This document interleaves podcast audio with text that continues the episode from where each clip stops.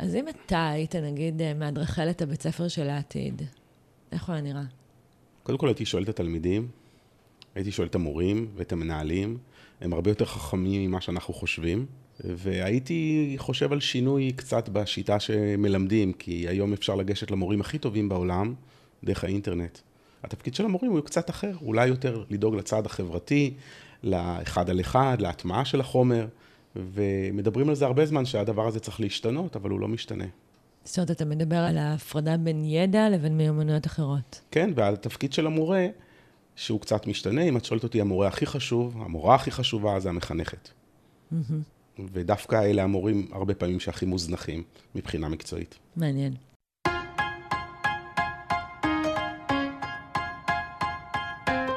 ברוכים הבאים לפודקאסט של מעלה בטוב, אני דנה רגב. חודש חגים עומד להסתיים, מקווה שעברו לכם ימים נעימים ומתאינים. מיד אחרי החג אנחנו מתחילים בקורס מתחברים ממצוינות לגאונות, קורס שמבקש לעשות Unlearning להסללה שחווינו, לשטאנץ שנוצרנו לתוכו, וללמוד את הגאונות שלנו.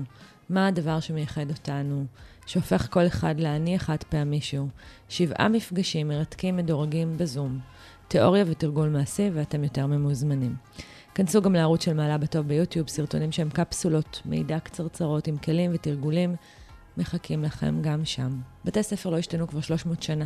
מסדרונות ארוכים, חומה מקיפה, שער, חצר, הדיזיין של בתי ספר, כמו של בתי חולים, כמו של בתי סוהר, נועדה לייצר אחידות, לספק בן אנוש שמוכן לעולם מודרני תעשייתי, האדם מוסלל לפס הייצור שטנץ.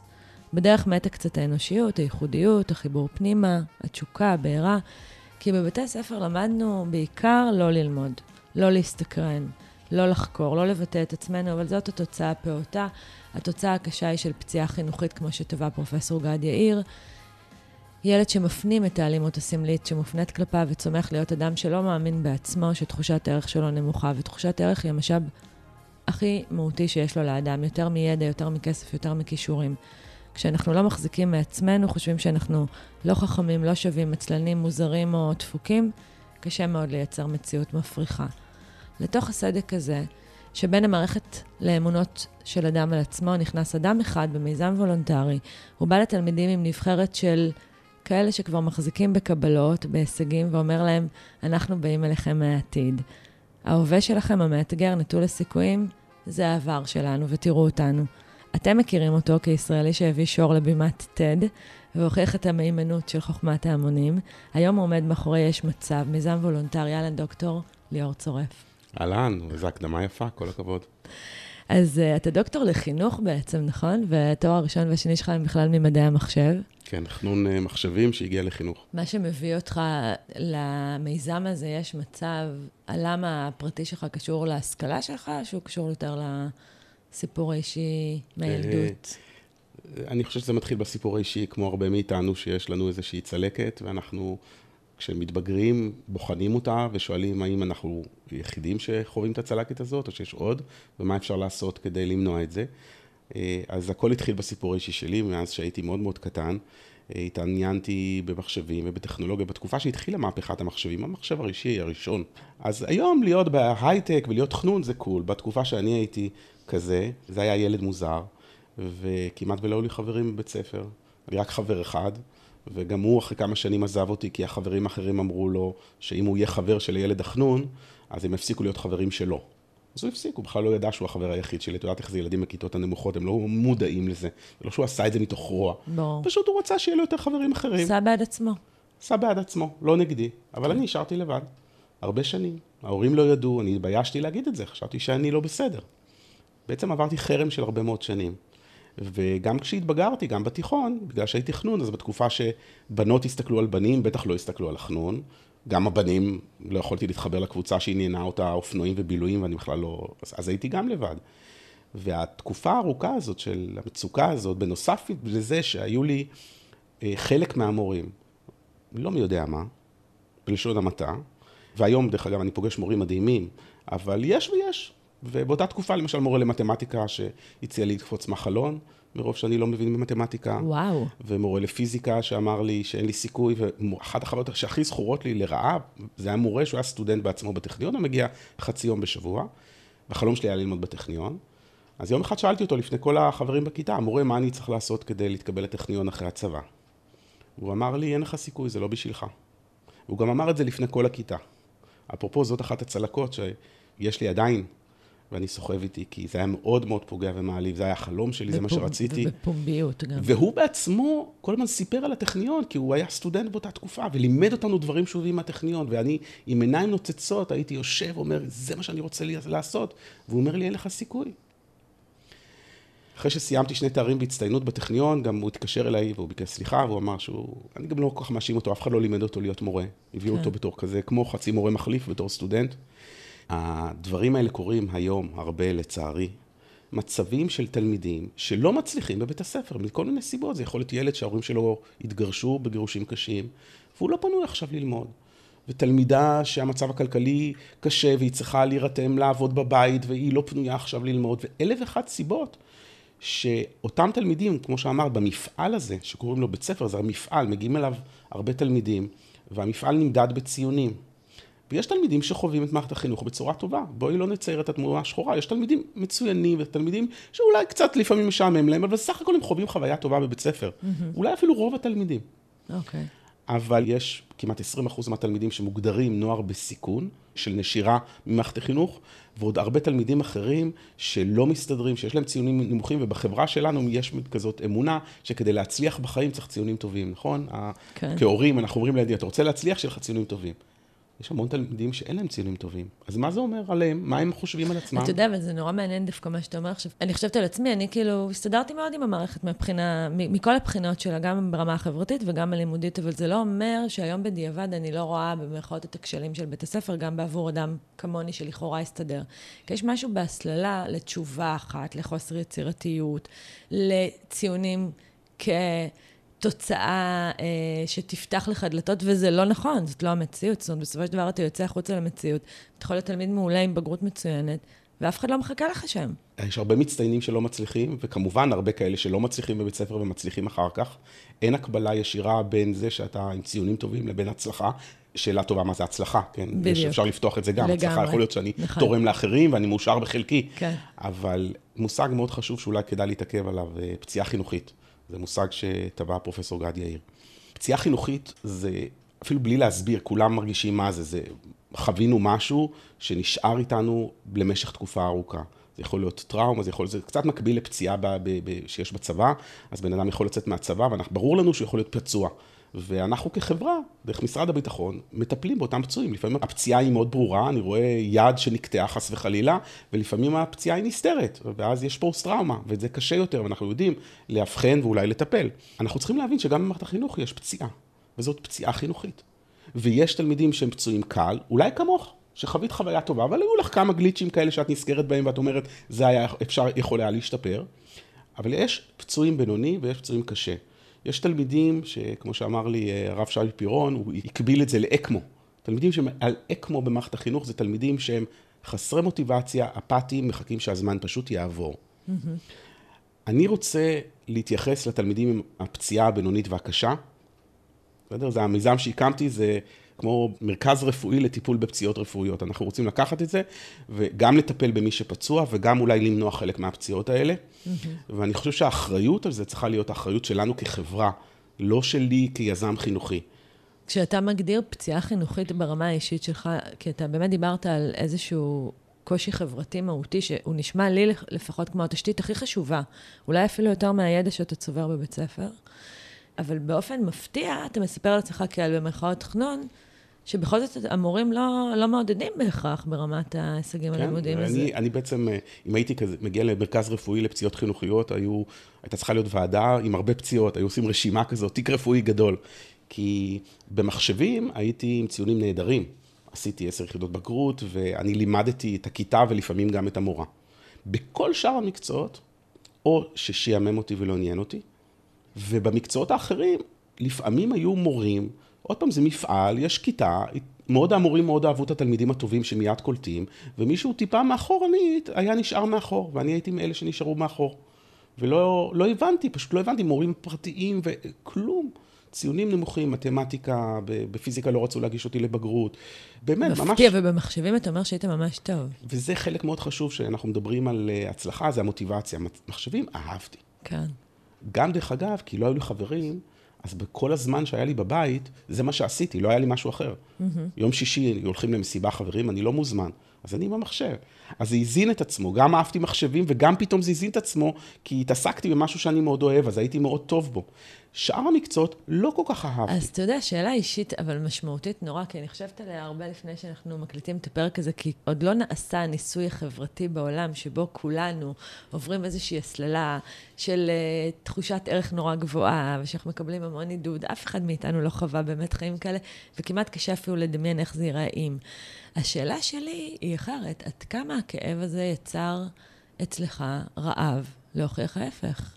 אצלי הוא לא יצר רעב. זאת אומרת, שאלו אותי הרבה האם אני ניסיתי והלכתי לטכניון כדי להוכיח לאותו מורה שלהראות לו.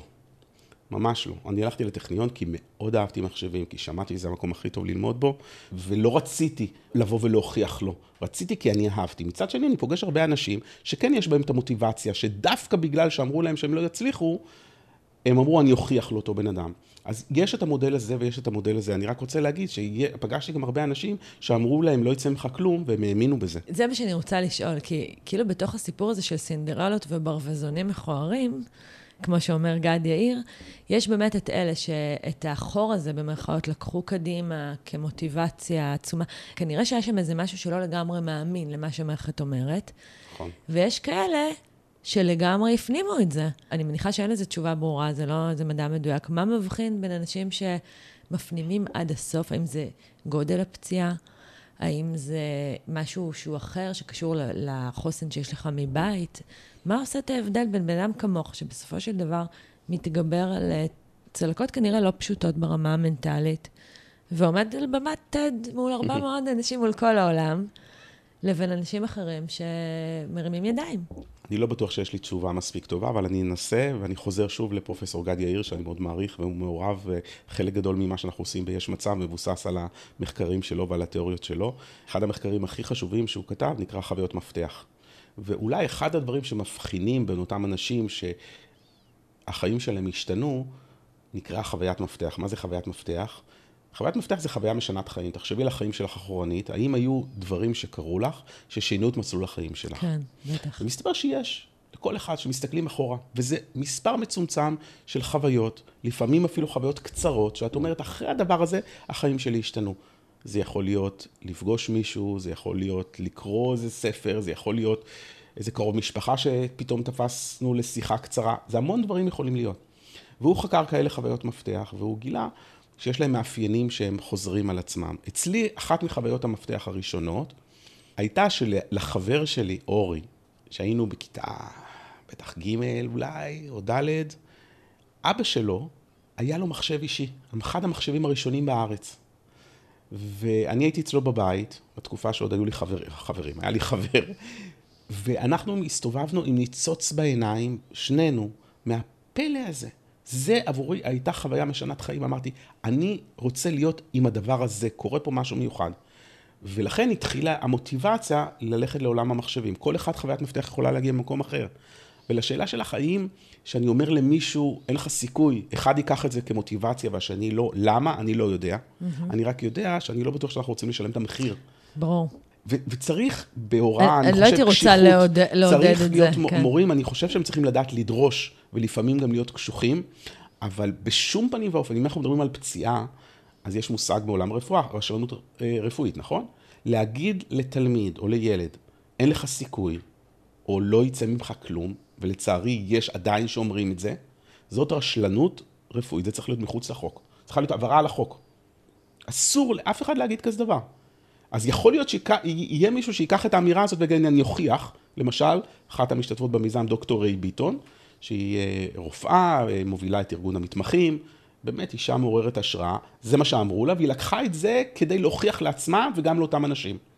אבל על כל אחת כמוה, אני לא יודע כמה יש שמאמינים בזה. אני פגשתי חברה שלי שלמדה איתי, שבאה להרצאה שלי, ובסוף ההרצאה אני רואה אותה, והיא דמעות בעיניים, והיא אומרת, ליאור, אתה זוכר את המורה הזה למתמטיקה שהוא גם לי אמר, והוא אמר בעצם לכל התלמידים החלשים בכיתה, הוא אמר, אין לכם סיכוי, והיה לו בדיחות כזה, היה לו הומור כזה, קחו קו 63, תיסעו לים, תקפצו למים ואל תחזרו. זה היה הומור בכיתה לתלמידים החלשים. אז היא הסתכלה עליי ממש עם עיניים עם דמעות, ואמרה, אני עד היום מאמינה בזה. והיא לא יצאה מהמעגל הזה, זאת אומרת, לא היה לה את ה, אולי את החוויית מפתח או את המוטיבציה לצאת ולהבין שהיא יכולה, שהיא יכולה, ואני פתאום, כשעשיתי אה, בגרות והלכתי לבית ספר אה, אקסטרני, והיה מורה למתמטיקה מעולה, וקיבלתי 105 יחידות מתמטיקה, זו הייתה הפע... אולי אחת הפעמים הראשונות שהבנתי שאני לא מטומטם. זאת חוויית מפתח אני... לדוגמה, זה נכון? גם, זה חוויית מפתח גם. כן. כי ההצלחה, הרבה פעמים הצלחות האלה הן חוויות מפתח, אחרי שעשיתי חמש שעות מתמטיקה. כי זאת בעצם נקודת מפנה בתפיסה שלך לגבי עצמך. הבנתי, אני לא מטומטם. עד עכשיו חשבתי שאני מטומטם, אני לא מטומטם. והמאה הזה בחמש יחידות מתמטיקה הוביל אותי בקלות לכמעט מאה בחמש יחידות פיזיקה ולהצטיין בטכניון, כי משהו אצלי בראש זה כמו הבן אדם הראשון שרץ פחות מעשר שניות, אה, מאה מטר. זה המחסום שהיה אצלי בראש. זה, אגב, ממה שקראתי, נגיד, במה שכתבת בביו שלך, זה שבאמת המעבר הוא מלחשוב על עצמי, אני מטומטם, אני לא יכול, ללהבין שהמורה שהיה לי לא היה מורה טוב. נכון. הוא לא עניין אותי מספיק, עכשיו זה באמת, זה מהפך תפיסתי. שקשה מאוד לעשות אותו כשאנחנו צעירים. לבד, גם לבד, ברור. ואני אגיד לך עוד דבר שקורה אצל צעירים. אנחנו לא מבינים שהחיים משתנים. כשאני הייתי בן 15-16, ואני חושב שאני מטומטם בלי חברים, מבחינתי זה תמיד יישאר ככה. ככה החיים שלי יהיו. זה לא כן. לא ישתנה, אין לי מספיק פרספקטיבה להבין את זה. כן. אני מתבייש לספר את זה לאנשים אחרים. ולכן זה עוד יותר מעמיס מבחינה רגשית על, ה, על התחושה הזאת של, וואי, איזה חיים דפוקים. אני לא מבין את זה שזה השתנה, אני לא מבין שיש מורים יותר טובים, כמו בכל מקצוע, ויש מורים פחות טובים. אתה יודע, אז לפני שאנחנו ניכנס באמת למה זה פציעה חינוכית, ומה זה חוויית מפתח, ומה יש מצב באים לעשות בישראל כדי לשנות, לשנות משהו, באמת לייצר חוויות מפתח אחרות, אז צריך להגיד משהו בכלל על מה, מה המטרות של, מה המטרות החינוכיות, מה המטרה של בית ספר, לתפיסתך. שאלה גדולה. כן. מה המטרה? אם את שואלת אותי, המטרה של בית הספר זה להוציא אנשים שלמים עם עצמם, אנשים שטוב להם, אנשים שבוחרים מה זאת הצלחה עבורם ומצליחים לממש את עצמם. מי שחושב שההצלחה זה קריירה, כסף, ילך למקום כזה, מי חושב שההצלחה זה משפחה, מי שרוצה לשלב ביניהם, מי שחושב שההצלחה זה נתינה, כל אחד יגדיר לעצמו מה זאת הצלחה עבורו. אז בעצם אני חייבת לחבר את זה להגדרה של אה, שי פירון שהזכרת קודם. הוא דיבר על המטרות החינוכיות כשתי מטרות, בני אדם טובים יותר, ושידעו לבחור בעולם מרובה אפשרויות. כן. ואני חושבת שמה שאתה אומר מחבר בין שני הדברים, אני ממש מתחברת לזה. אני חושבת שהמטרה הכי משמעותית של בית ספר זה באמת לאפשר לך להתחבר אליך, להכיר אותך הכי טוב שאפשר. זאת אומרת, להבין מהם הכישורים המיוחדים שלך. אני אגיד לך דבר אחד, בדיוק אתמול היה לי איזה דיון עם כמה אנשים בפייסבוק. אחד הדברים ש... כשאנחנו בודקים מה זאת הצלחה, אנחנו שואלים אנשים מצליחים, ואני מניח שגם את עושה את זה הרבה בפודקאסט, מגלים שזה נחישות. כמעט ולא מלמדים בבית ספר נחישות. נחישות זה אומר לנסות עוד פעם ועוד פעם ועוד פעם. נחישות זה אומר להיכשל הרבה. להיכשל. ולמרות שאני נכשל, לנסות כן. שוב. בבית ספר כישלון זה דבר רע. אז uh, רוב האנשים המצליחים נכשלו המון. בכל מיני דרכים גם, אגב, לא רק בדרך אחת, נכון? ואומרים לך, מה זה ה start-up nation? יגידו לך יזמים. זה, זה הכישלונות, זה אולי הדבר הכי חשוב שלמדנו בחיים. אז uh, אני חושב שצריכים ללמד הרבה נחישות, כשמסתכלים על הצלחה, ושוב, הצלחה, כל אחד ייקח את זה לכיוון אחר. מה המרכיבים? אני חושב שלציונים ול-IQ הייתי נותן מקום, לנחישות ולהתמדה, הייתי נותן מקום של כבוד לצד זה, אולי אפילו יותר. Mm-hmm. לעבודה קשה, לאינטליגנציה רגשית, לא רק איי-קיו. כל הדברים האלה לדעתי הם לא פחות חשובים מהמפעל הזה שאולי קצת מקדש את ה-IQ ואת האינטליגנציה. אני, אני אגב, כשאני מסתכלת על הפער שבין אנשים שהם במרכאות, אני בכוונה, כי גם לי מאוד קשה עם ההגדרה הצלחה, כי היא נורא נורא סובייקטיבית, אבל נגיד במרכאות מצליחנים, לבין אנשים שהם כאילו קצת ויתרו, שהם הולכים בפלואו של חיים שהוא מוסלל מראש. בתפיסה שלי הפער באמת קשור לדימוי עצמי. לאמונות בסיסיות בדיוק. שיש בנו. נכון. אז אם, אם אתה שואל אותי כאימא, אגב, מה המטרה שלי? הכי גדולה זה שילדים שיאמין בו בעצמם, נכון. שיהיו בטוחים בעצמם, שיהיו בטוחים באורם, שיכירו במה הם טובים. אז בוא נלך באמת בכלל, מה זה פציעה חינוכית, כי התחלת לדבר על זה, ואתה מדבר על זה שזה יכול להיות תוצר גם של רשלנות במרכאות רפואית של מורים שאולי לא לימדו אותם, או שלא שמו את הדגש במקום הנכון, או לא יצרו KPI לגבי מה, מה זה הוראה נכונה או טובה, מה זה חינוך.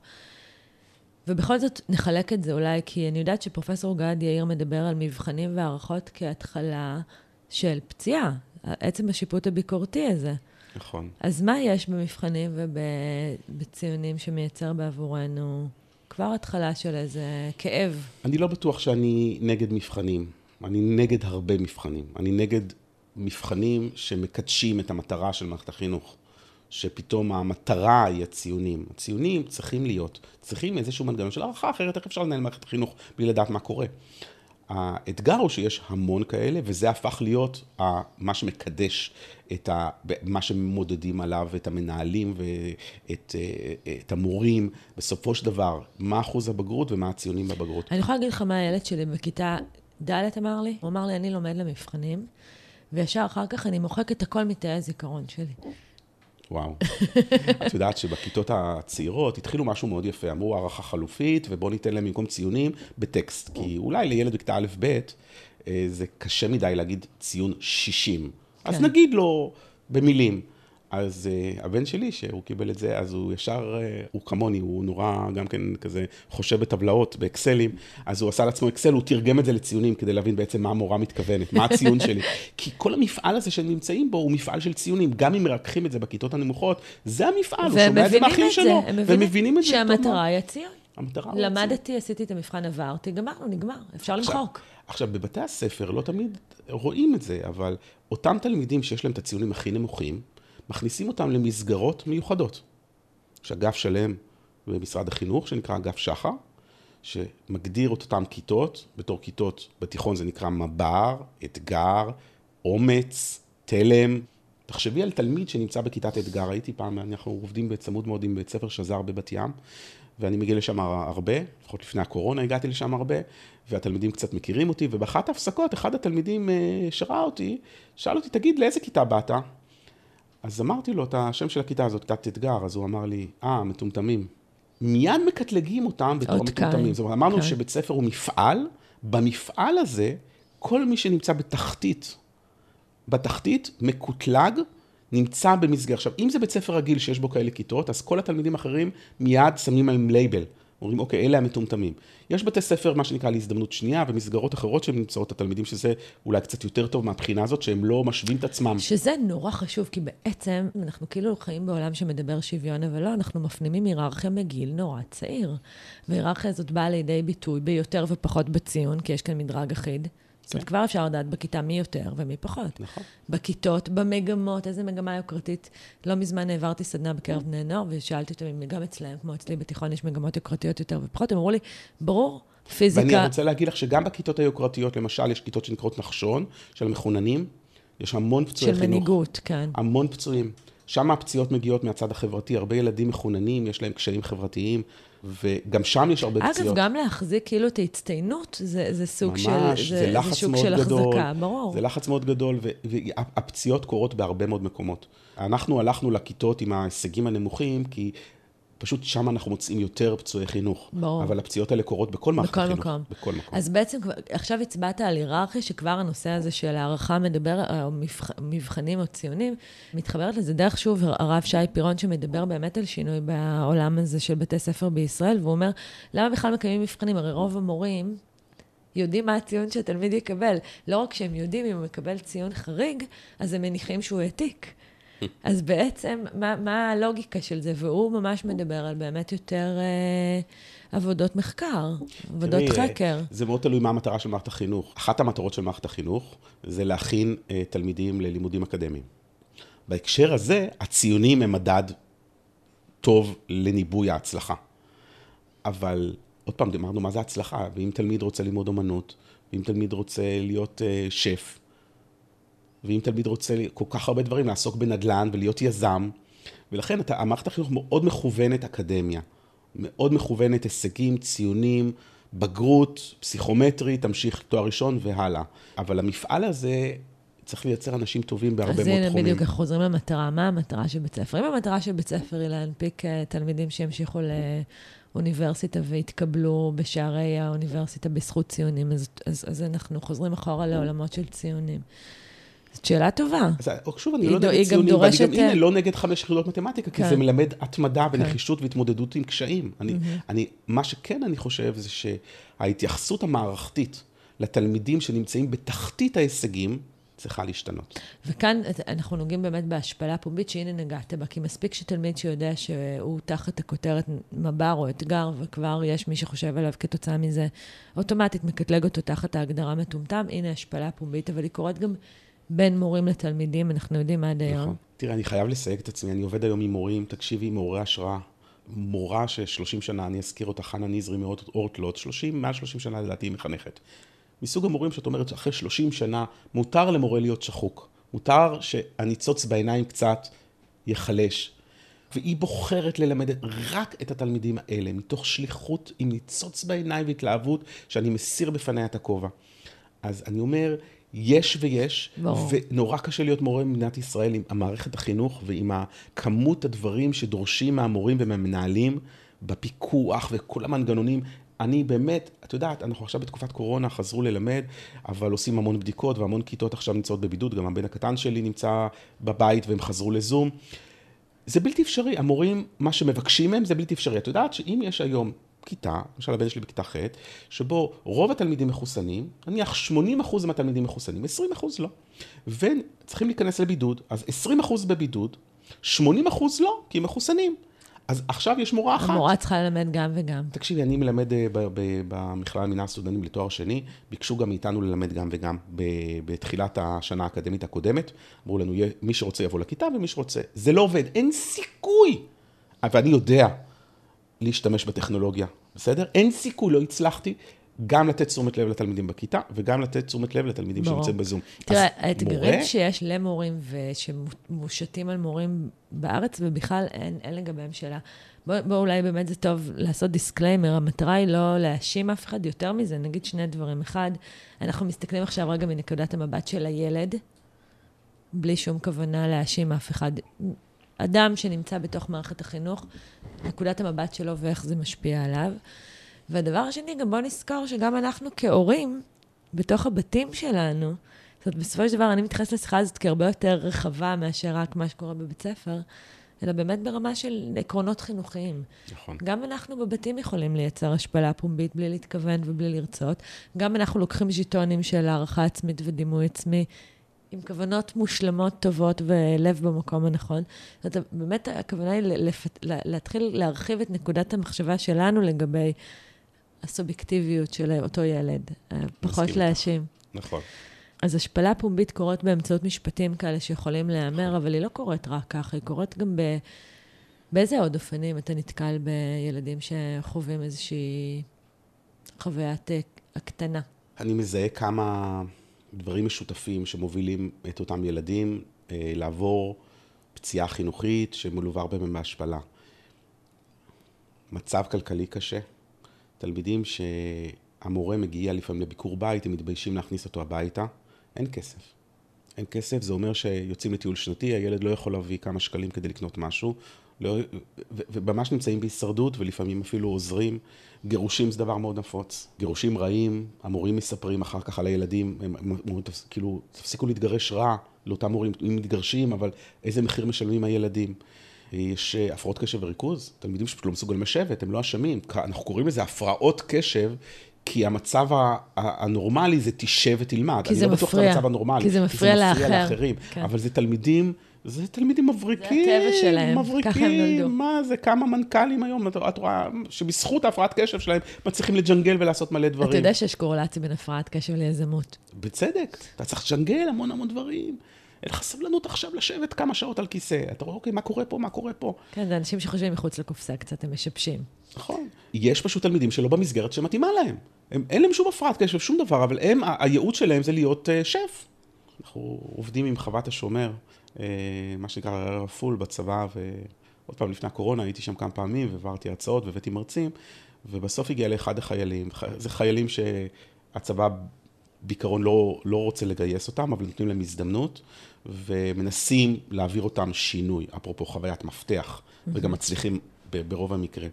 ומגיע אליי חייל עם דמעות בעיניים, ונזכר בפציעה החינוכית שלו, והוא מספר לי על זה שהחלום, הוא אומר, תקשיב, אני, אני רוצה להיות שף, אני מזמין אותך לטעום את הפסטה שלי, אתה מלקק את האצבעות, מה רוצים ממני? מה, מה כל, כל המערכת החינוך, מה רצו ממני? אני רוצה רק ללקק את האצבעות ולבשל. אז גם, גם להיות שף כנראה שצריך ללמוד, אבל אולי לא את אותם דברים ש... זה מתחבר לסיפור, אגב, של קן רובינסון, על אותה לין uh, ג'יליאן. כן. הכוריאוגרפית. כן. אני רק נגיד אותו כדי, הוא מספר את הסיפור הזה על אותה ילדה שהפריעה, ובאמת לוקחים אותה לבדיקה כדי להבין אם יש לה איזה בעיה נוירולוגית.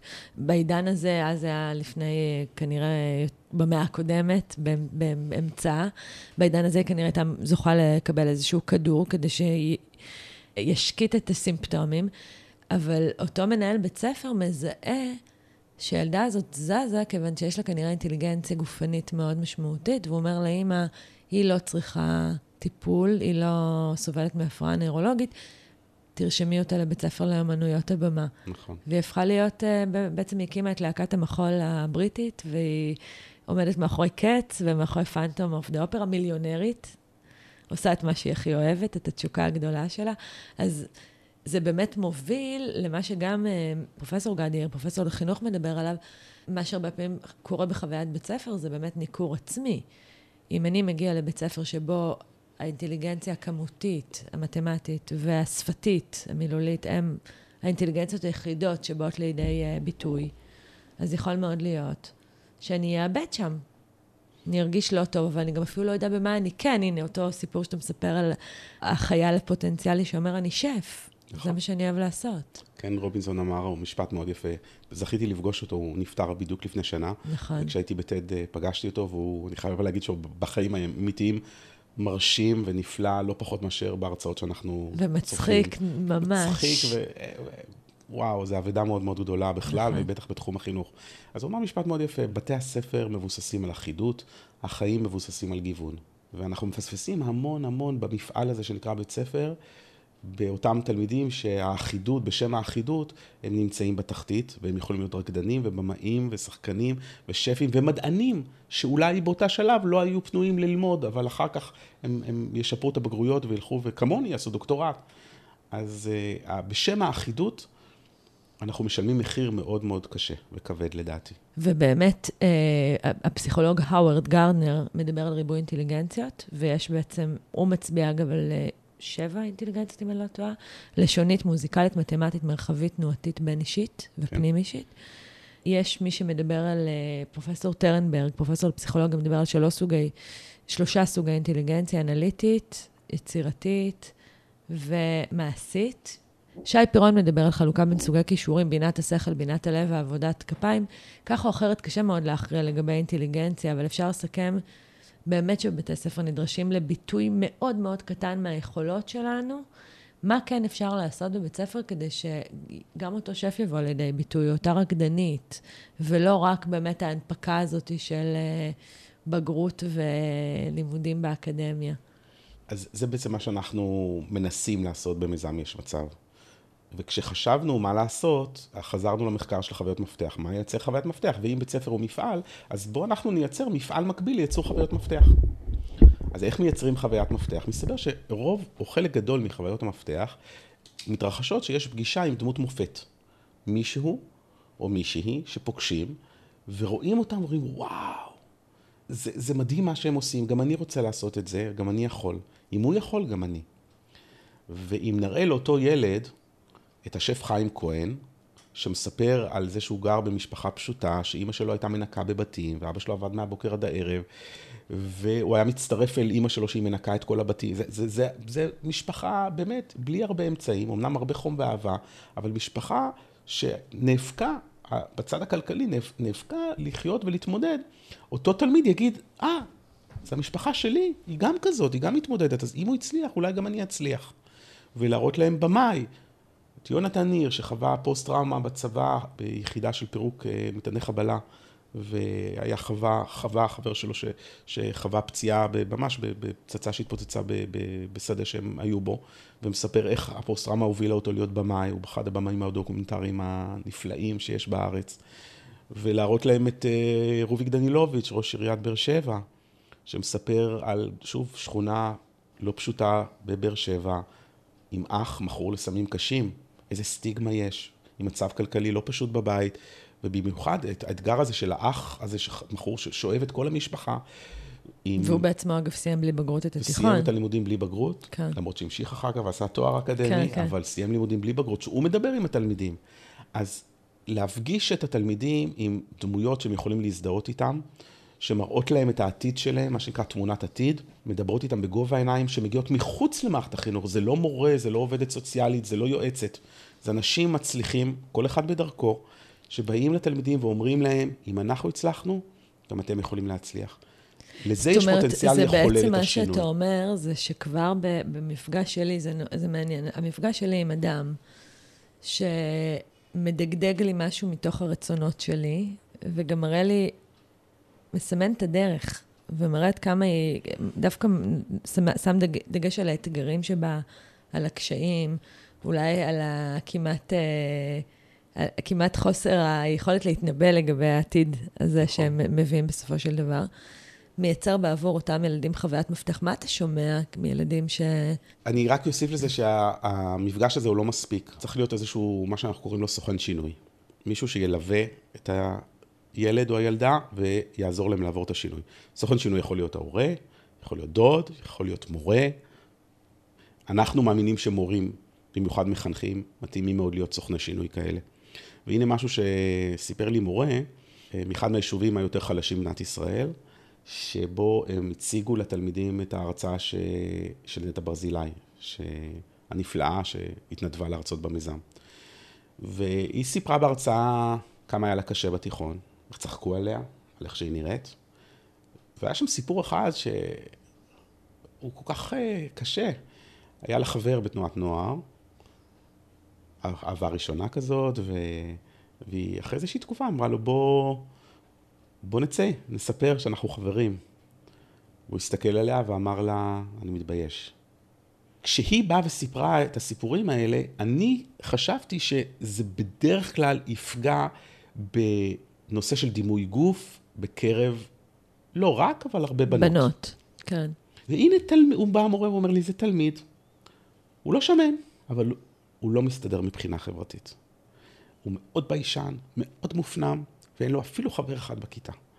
ואותו מורה אומר לי, אחרי ההרצאה של נטע, זה היה בתקופה שלה, שהיו לימודים אה, בלמידה מרחוק, הוא אומר, התלמיד הזה מתקשר אליי בטלפון, והוא אומר לי, המורה, מאוד התרגשתי מההרצאה.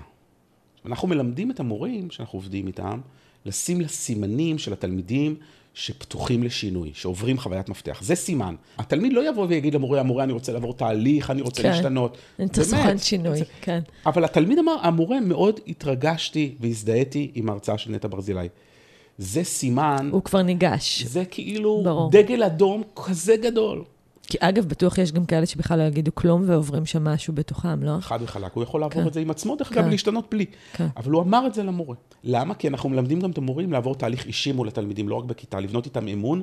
זאת אומרת שיש דיסטנס בכיתה, המורה הוא מול התלמידים, אני המורה, ואני צריך, דורש מכם, שזה טוב, זה צריך להיות כך, אבל אחר כך, אחד לאחד, הוא לוקח את התלמידים והוא אומר, לכל אחד בנפרד, זה משהו שלמדנו מחוות השומר, לכל אחד בנפרד הוא אומר, אני מאמין בך, אני לא מוותר עליך, המילים האלה הן כל כך חזקות שאין לך מושג. התחושה שרואים אותי. זה כמו אבקת קסמים. כן, עכשיו, המורה, כן.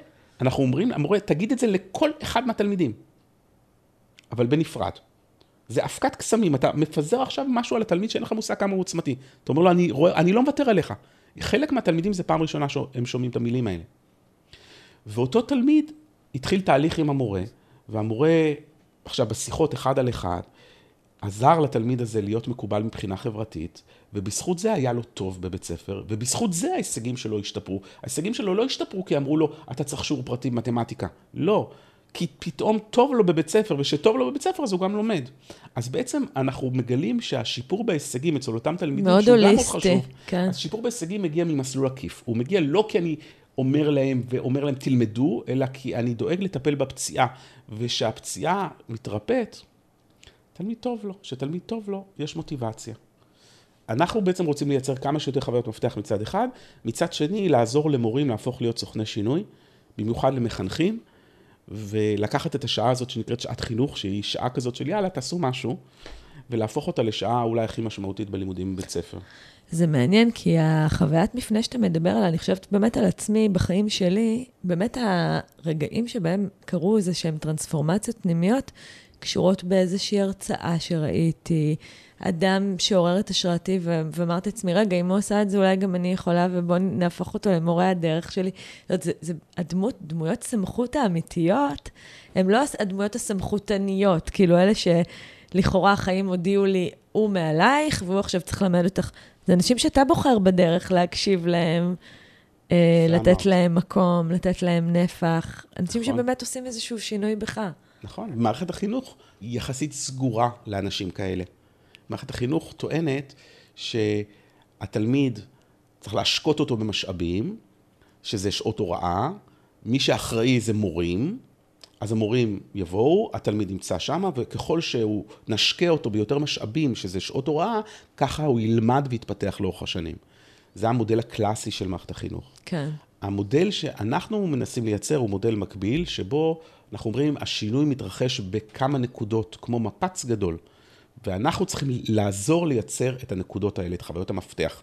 וכשהן קורות, יש שינוי, אולי שינוי קטן בזווית של החיים, במסלול החיים, אבל לאורך שנים השינוי הזה באמת ייקח את אותם תלמידים להגשים את החלומות שלהם. ואחד הדברים שאנחנו מבקשים מהמורים לשאול את התלמידים, מה החלום שלכם? מה השאיפות שלכם? שאלה שלא תמיד שואלים אותם במערכת החינוך. יש לכם חלום בכלל? יכול להיות שיבוא תלמיד, והרבה מהתלמידים האלה שחווים תקופה קשה, אין להם בכלל. ואז מתחיל שיחה בכלל של מורה ותלמיד, בסדר, אין לך חלום, אז תספר לי מה אתה אוהב לעשות בזמן החופשי שלך. אז התלמיד אומר, אני לא עושה כלום. המורה לא מוותר. אז מה אתה רואה בנטפליקס? ואז הייתה תלמידה שאומרה, אני רואה, אני מת על הסדרה גרייז אנטומי. ומתוך האהבה הזאת הגיעה האהבה שלה ל... אני רוצה להיות במד"א, ואולי אני אהיה רופאה. כאילו, מוצאים את הדבר, וכשיש את הניצוץ הזה, יש לנו תלמיד אחד שהמורה שלו סיפר, שהוא גם התחיל בלי חלומות ובלי כלום, עם הישגים מאוד נמוכים, ואחרי שיחה כזאת, פתאום התלמיד אומר לו, אתה יודע, אני, אני, אני מאוד אוהב סרטים. אז הוא אומר לו, בסדר, זה מקצוע, אתה יודע שיש אנשים שעושים סרטים. אז הילד, תלמיד חזר אליו אחרי שבוע ואמר, אתה יודע מה, אני רוצה להיות במאי.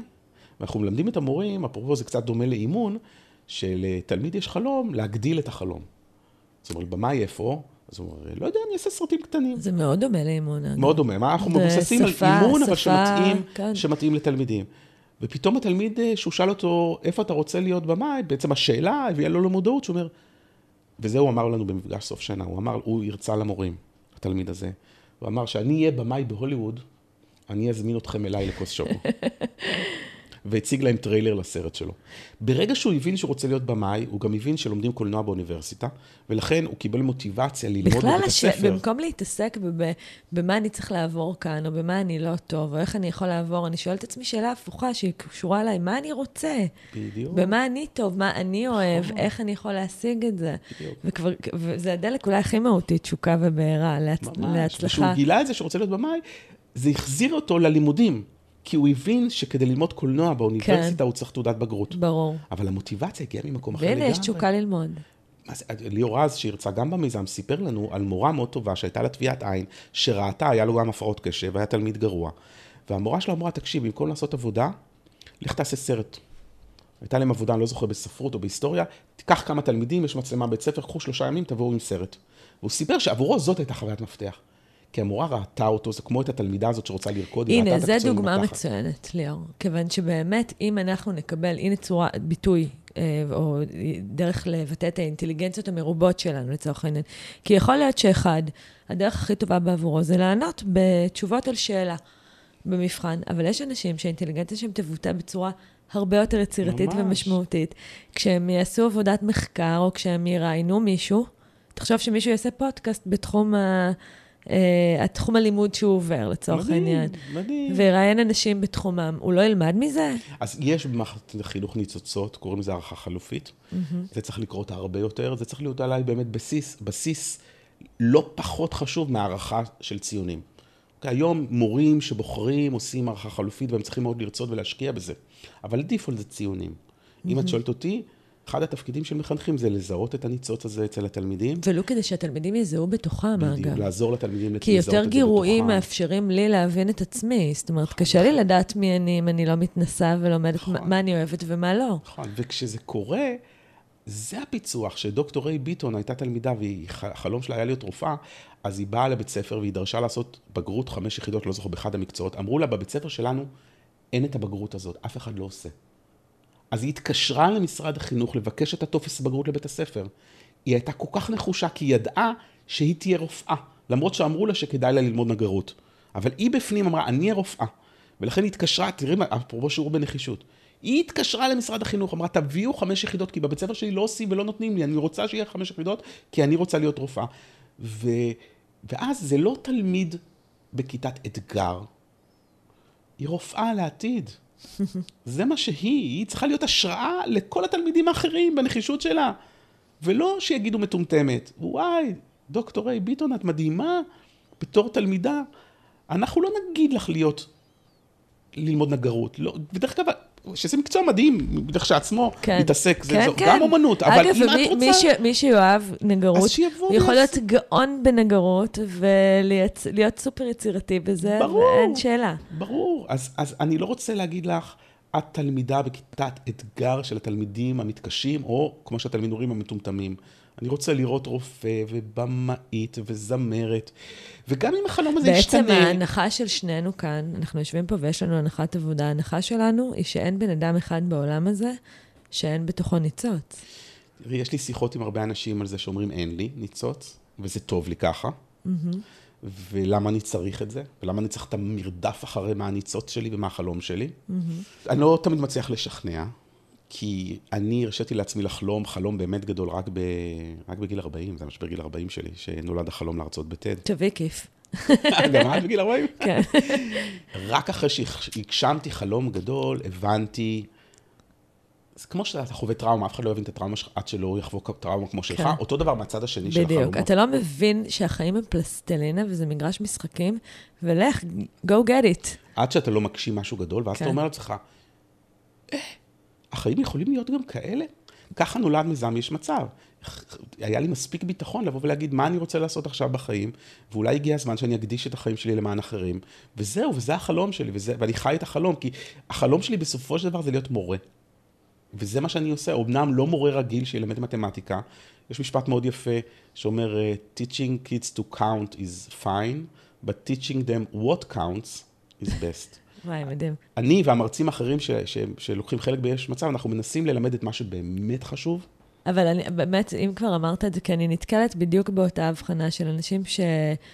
יש את כאילו, במרכאות, חלוקה כזאת של אנשים שהם באמת זיהו את הניצוץ שלהם והולכים אחרי הניצוץ הזה. יש אנשים שעוד לא זיהו, אבל מאמינים שהוא נמצא שם, והם רק צריכים לגלף את המלאך שבתוך השיש לחופשי, בפרפרזה למייקל אנג'לו. ויש את אלה שאומרים, לא היה לי חלום, אין לי חלום. וטוב לי. אני לא, לא מבין למה אני, אני לא צריך לא חלום. בדיוק. אני לא צריך, יש לי חיים טובים ושלבים. באמת ברמת האמונה, כי אני מחזיקה באמונה שאומרת שאין אדם שאין לו, זה לא, אני לא מתווכחת עם אף אחד שאומר שטוב לו. טוב לך, end of discussion. אבל בתפיסת עולם שלי אין אדם שלא יכול להבריק או לזרוח. זאת הנחה, היא אמונית, אי אפשר להוכיח אני, אותה, היא לא מדעית. אני מסכים איתך שאין אדם שלא יכול להתבלט ולהצליח בצורה יוצאת דופן עם נחישות ועבודה קשה והתמדה. Mm-hmm.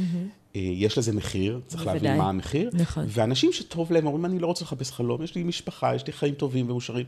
אה, אה, אני, אני, לא, אני לא פנאט לגבי זה. אולי זאת, אבל אוקיי, זה לשיחה אחת. יכול להיות שזה, יכול להיות ששם החלום שהם נמצא, או צריכים, צריכים... יכול להיות. כן, צריכים להבין יכול מה. להיות. אבל בתוך הדברים שלך עניין אותי מאוד לשמוע, כי אמרת, אני רוצה להיות מורה, ובאמת, מאדם שמספר סיפור על זה שבאמצע החיים הוא פגש מחשב והפך אותו לחבר הכי טוב שלו, ואז רדף אחריו בתואר ראשון ובתואר שני, ובכלל, באמת בתואר שלישי עשית shifting. כן. הלכת עוד חינוך, איך אתה מסביר את זה? זה קרה במקרה, וזו אחת המתנות הכי גדולות שקיבלתי. רציתי לעשות דוקטורט, ושאלתי את עצמי מי אני רוצה שיהיה מנחה בדוקטורט. אה, זו אחת השאלות הראשונות, צריך מנחה באקדמיה. ובאותה תקופה אה, עבדתי במייקרוסופט והכרתי את פרופסור דוד פסיג, שהוא עתידן. חוקר עתידים, כן. והוא, ומאוד הרשים אותי מה שהוא עושה. אז אמרתי, אני אנסה, אולי אני, אני אעשה דוקטורט אצלו, והלכתי אליו וישבתי איתו, כמו שאני יושב איתך עכשיו, הוא הזמין אותי אליו הביתה, ובמשך שעה הסביר לי למה לא כדאי לי לעשות דוקטורט, זה לא בשבילי. כמה זה קשה, כמה זה לא מה שאני חושב, כמה זה עליות ומורדות, כמה זה... עבר על כל הסיבות, כמה אני מבוגר יחסית לקריירה אקדמית, מה שאת לא רוצה. ויצאתי ממנו בתחושה מאוד אה, אה, לא טובה, ובמשך שנתיים ניסיתי למצוא מנחים אחרים. בארץ, בחו"ל, דיברתי עם, אה, עם חברי סגל, עם סטודנטים, ובשנתיים האלה הגעתי למסקנה של, שחזרתי אליו, אמרתי, לא יעזור לך, אני רוצה לעשות דוקטורט אצלך. הוא אמר לי, עכשיו אתה מוכן. ולא ידעתי איפה, באיזה מחלקה, הוא כל אה, חבר סגל נמצא במחלקה אחרת. עכשיו, להבדיל מתואר ראשון ושני, שבהם אתה לומד בדרך כלל איזושהי דיסציפלינה מקצועית, בדוקטורט, להבדיל, חוץ מנניח רפואה, יש, יש מקצועות שזה מאוד מאוד uh, מקצועי, אבל בהרבה מקצועות אחרים זה דוקטור לפילוסופיה, וזה פחות חשוב במחלקה שאתה נמצא בה. זה חשוב, אבל אתה עושה תרגיל בלכתוב בעצם מחקר, להיות כן, חוקר. כן. דוק, זה נקרא דוקטור לפילוסופיה, ואתה יכול אה, להיכנס מכל מיני תחומים. זאת אומרת, אתה לא יכול לעשות תואר שני מדעי המחשב בלי, בלי תואר ראשון, אין סיכוי. אני כן יכול מדעי המחשב לעבור לדוקטורט במחלקה לחינוך והרבה מחלקות אחרות. ואחרי שהתחלתי אה, ללמוד ביחד איתו, להתחיל את המסלול של הדוקטורט, רק אז הבנתי שהוא במחלקה לחינוך. התביישתי. התביישתי להגיד להורים שלי שאני עושה דוקטורט במחלקה לחינוך. נראה לי שזה, תסלחי לי, זה היום בדיעבד, עוד פעם, זו המתנה הכי גדולה שקיבלתי, אבל אני מגיע מהטכניון. נראה לך נחות. מדעי המחשב. הצ... הנה, היום, יותר צייחים ציונים גבוהים למדעי המחשב מאשר רפואה. חינוך, את, כאילו, כמעט כל מי שרוצה מתקבל, לצערי הרב, בגלל שיש איזשהו דימוי שגוי והרבה סיבות נוספות, לצערי הרב, הרבה מאוד אנשים לא בוחרים בחינוך. אם שואלת אותי, חינוך ורפואה זה שתי המקצועות הכי נשגבים שיש. כן. ולקח לי זמן, תוך כדי הלימודים, שאני מוקף באנשי חינוך, להבין איזה מתנה גדולה קיבלתי, וכנראה שזה הייעוד שלי. ו, ופתאום זה הכל נפל, אני יושב במחלקה לחינוך, אני שומע הרצאה עכשיו מאיש חינוך מעורר השראה, אני בודק מודלים של חינוך, אני קורא את המחקרים של גד יאיר, אני מוצא שיש בעיה מאוד גדולה במערכת החינוך שנקראת פציעה חינוכית. אז התפקיד שלי זה לנסות לעזור ולתרום לפתור את הבעיה הזאת. כמו שיש יזמים שיפתחו סטארט-אפ וירצו לעשות אולי אקזיט, אני פתחתי סטארט-אפ סטארט שהאקזיט שלו הוא חברתי. הוא לא כסף, מדהים, הוא משמעות. מדהים. אז זו המתנה שאני קיבלתי, בעצם אני בחינוך, אני, אמנם אולי זה תורם, לא אולי, זה תורם לאחרים, אבל אני קצת גם אגואיסט. זה קצת, אה, אני תורם לעצמי בהקשר הזה. אתה יודע, אני עובדת על הדבר הזה, זה נושא המחקר האישי שלי, כל מה שקשור לייעוד, אני קוראת לזה אזור הגאונות, זה מפגש בין שלושה מעגלי תוכן. זה התשוקות שלך, ושם זה what's in it for me לגמרי, היכולות שלך והתרומה שלך לעולם. אז זה בסדר. אני הייתי במקרה, ממש במקרה בשלב הנכון בחיים, במשולש הזה. שיש לי תשוקה מאוד ברורה, יש לי... יכולת, יכולת והכשרה, כן. כנראה, ו, ויש מקום שבו אני יכול אה, לתרום. אז זה... אני, אני טפו טפו, באמת, אני חי היום את הייעוד שלי. אתה חי במלואך, כן. ואני, את יודעת, יש תקופות ויש תקופות, להגיד לך שאני כל היום בהיי. לא, לא, זה לא בלתי מאתגר לחיות בייעוד שלנו. כן. זה לא נטול אתגרים. אני, אני מגיע אלייך מפגישה מאתגרת עם רשות מקומית גדולה, שראש הרשות מאוד מעוניין לשלב את המיזם, אבל זו מערכת גדולה ומורכבת ועובדת מאוד לאט, והדברים שקורים מאוד מאוד לאט, הרבה, אני רוצה כבר שנתחיל, שנת הלימודים מתחילה, ואני יכול להבין אותם, הם עסוקים, אבל... יש הרבה הרבה אתגרים, אבל אני יודע שזה הדבר הנכון כנראה לעשות. אז את יודעת, מה הדברים החשובים בחיים שלנו? הבריאות שלנו, נכון, הקורונה לימדה אותנו, המשפחה שלנו, החברים שלנו. אני הייתי מוסיף לזה גם את החלומות שלנו. מסכימה. אז בסרטון שמציג את יש מצב, שזה המיזם שהקמת, שמשקף את הייעוד שלך, משתתפים עוד הרבה אנשים שמתחברים לאותו, לאותו למה. אה, כמו שאמרת, נטע ברזילי שמספרת אה, על באמת המחסום החזותי שהיא הלכה איתו במשך הרבה מאוד שנים. ליאור רז, מי שכתב את פאודה ואת איתן רן, שמספר באמת שהוא תפס את עצמו כעצלן בעקבות הפרעות הקשב. אה, חיים כהן, השף, שפרש מהלימודים ולמד אה, בבית ספר אקסטרני, שהוא כן מאמין בלימודים, אגב, למי שמזהה את התשוקה שלו. אה, רוביק דנילוביץ', ראש עיריית באר שבע, שגם אותו הזכרנו כאן, שיצא מהתיכון ללא בגרות, ובאמת היה עד לנפילת, נפילה של אחיו לסמים. מה משותף לכל הברבורים האלה? אם אתה בקשר איתם, מה אפשר להם להביא את הפוטנציאל שגלום בהם קדימה, לזרוח את הזריחה שלהם, לחיות את החיים שלהם במלואם? יש איזה חוט שני. כן, שדיברנו עליו, הם, הם מצאו את הניצוץ שלהם mm-hmm. בגיל צעיר. הם ידעו שחיים כהן סיפר על, ה, על האוכל של אימא שלו, והתשוקה שלו לאוכל, ושרוביק דנילוביץ' סיפר על התשוקה שלו מגיל מאוד צעיר, הוא היה סגן ראש עיר וראש עיר הצעיר ביותר במדינת ישראל. כל אחד מהם בגיל צעיר מצא את הניצוץ שלו, והניצוץ הזה והתשוקה הזאת הרימה אותו, והוא אמר, למרות כל הקשיים, אני לא אוותר. יש אנשים שהם, והרבה, שהיה מישהו שהאמין בהם, כמו שאומרים, כל מבוגר, כל ילד צריך מבוגר שיאמין בו, יש גם כאלה שאף אחד לא האמין בהם. כן. יש לי מרצה... אז מה האינטראקציה שלהם עם הפציעה החינוכית שהם חוו? את יודעת, הארגון שלנו הוא ארגון התנדבותי, והמרצים כולם מגיעים בהתנדבות. מה יוצא להם מזה? יש לנו את אה, מנכ"ל Outbrain, באחד המרצים, מהסטארט-אפים המצליחים הישראלים, ומנכ"לים, אנשים מאוד מצליחים. מה שהם מקבלים בזה שהם מדברים עם בני הנוער שווה יותר מכל כסף שהם יעשו בחיים. הם באים ואומרים לי, ליאור, נתת לנו אפשרות ליצוק משמעות לחיים שלנו, ולשינוי שאנחנו מצליחים לעורר בקרב אותם תלמידים שזקוקים לשינוי. אין, אין, אין תמורה יותר גדולה מזה. ולכן אה, יחסית קל לי, שאני, אתה יודע, כתבתי לנטע ברזילי, אני לא מכיר אותה, וגם לרוביק דנילוביץ', בסך הכל כמה מילים על מה שאנחנו עושים, האם תסכימו לבוא בהתנדבות להרצות? והם ישר אומרים כן. לא כולם, יש כמה שאני עדיין איתם בתקשורת ואני מקווה שהם יבואו, אבל הרבה מהם, לא רק שהם הם, הם, הם אה, מסכימים, הם אחר כך מספרים כמה זה היה משמעותי עבורם, ואני לאורך, בגלל שההרצאות שלנו מצולמות, ואפשר להגיע אליהן בחינם דרך האתר שלנו, אני מקבל כל הזמן פידבקים ממורים ומתלמידים, שבשנה, שנתיים איחור צופים בהרצאה, ועוברים את השינוי. ואז אני שולח לאותם מרצים לפעמים איזו הודעה, תראו מה קרה לתלמיד מהרצאה, אתה זוכר לפני שנתיים הרצית? תסתכל, כי... אתה יודע, זה מעניין, כי אתה באמת, הגשמת החלום הראשונה שלך שקרתה בגיל 40 הייתה על במה, בהרצאה שעשית, והנה המיזם שלך מתקשר עם הרצאות, יש משהו בהרצאה שאתה מזהה אותו בתור איזה פאנל, איזה... ממש, את יודעת, למילים יש כוח. זה מה כן. שלמדתי בטד, למילים יש כוח. וחוויתי את טד בצורה כל כך עוצמתית, כי כשרואים את ההרצאות ב...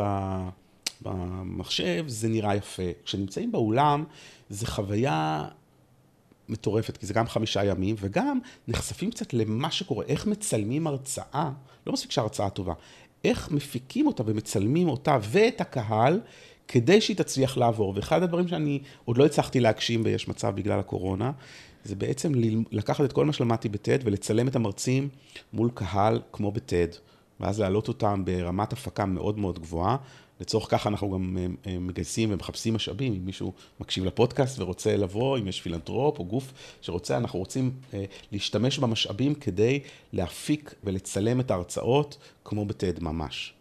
ואז הכוונה שזה יהפוך להיות כמו חומר לימוד. זאת אומרת, תוכן... כמו שיש הרצאת TED, תוכן, מילים, אוויר, הן בעלות השפעה. יש להם... זה ברור, זו שאלה בכלל. למילים יש הרבה הרבה מאוד כוח, לרעיונות יש כוח. בעצם TED מבוסס על רעיונות ששווה להפיץ. אה, אני חושב שבמידה מסוימת יש מצב, זה רעיונות ששווה להפיץ, זה רעיונות משנה חיים, זה בדיוק זה. כן. אז זה לא רעיון על תרופה, חיסון לקורונה, אלא ניסיון חיים. אז זה רעיון על, רעיון על איך, איך אותו בן אדם צריך להתייחס לחיים שלו. העלית שור על, על במה, והראית שבאמת חוכמת המונים זה משהו שהוא לא רק איזה רעיון יפה שאפשר לדבר עליו, הוא עובד. אפשר ממש, אה, הקהל הצליח לנחש את המשקל של השור. אני זוכרת שאני צפיתי בהרצאה הזאת לפני הרבה מאוד שנים, הייתי בשוק, כי באמת לא הייתי יודעת לנחש. בוא נאמר ככה, הניחוש שלי היה ש... רחוק מאוד מהמשקל האמיתי שנצבר בסופו של דבר. איך התפיסה הזאת של חוכמת המונים, שהבאת לקדמת הבמה, מתקשרת עם התפיסה החינוכית שלך? כי נשמע לי שיש איזה חוט שני ככה חזק, מכנה משותף ששווה יש, ל... יש, המכנה המשותף הוא שאין מונופול על אינטליגנציה, ואין מונופול על יצירתיות. ורעיון טוב יכול לבוא מכל מקום. ולכן אנחנו ביססנו את המיזם הזה על גישה שהיא bottom up ולא top down. במקום ללכת, למרות שמשרד החינוך שותפים איתנו באגף מו"פ ומלווים אותנו בפיתוח, אבל לא באנו למשרד החינוך ואמרנו, הנה יוזמה, תתחילו לה, להטמיע אותם מלמעלה למטה. לא, באנו מלמטה. פרסמתי כמה פוסטים, פרסמתי בבלוג, והתחילו לבוא מורים ואמרו, בוא, זה נשמע לנו מעניין. כל המודל שבנינו של האימון של התלמידים, נולד ממורים שבאו מהשטח ואמרו, זה מה שאנחנו צריכים לעשות. אני מאמין מאוד גדול שהחוכמה נמצאת בשטח, וצריך להקשיב יותר למורים, צריך להקשיב יותר לתלמידים, ואיך אמר לי, היה מישהו שכתב לי ביקורת לספר שכתבתי, והוא אמר, ליאור, הוא גאון וליאור הוא בחור רגיל.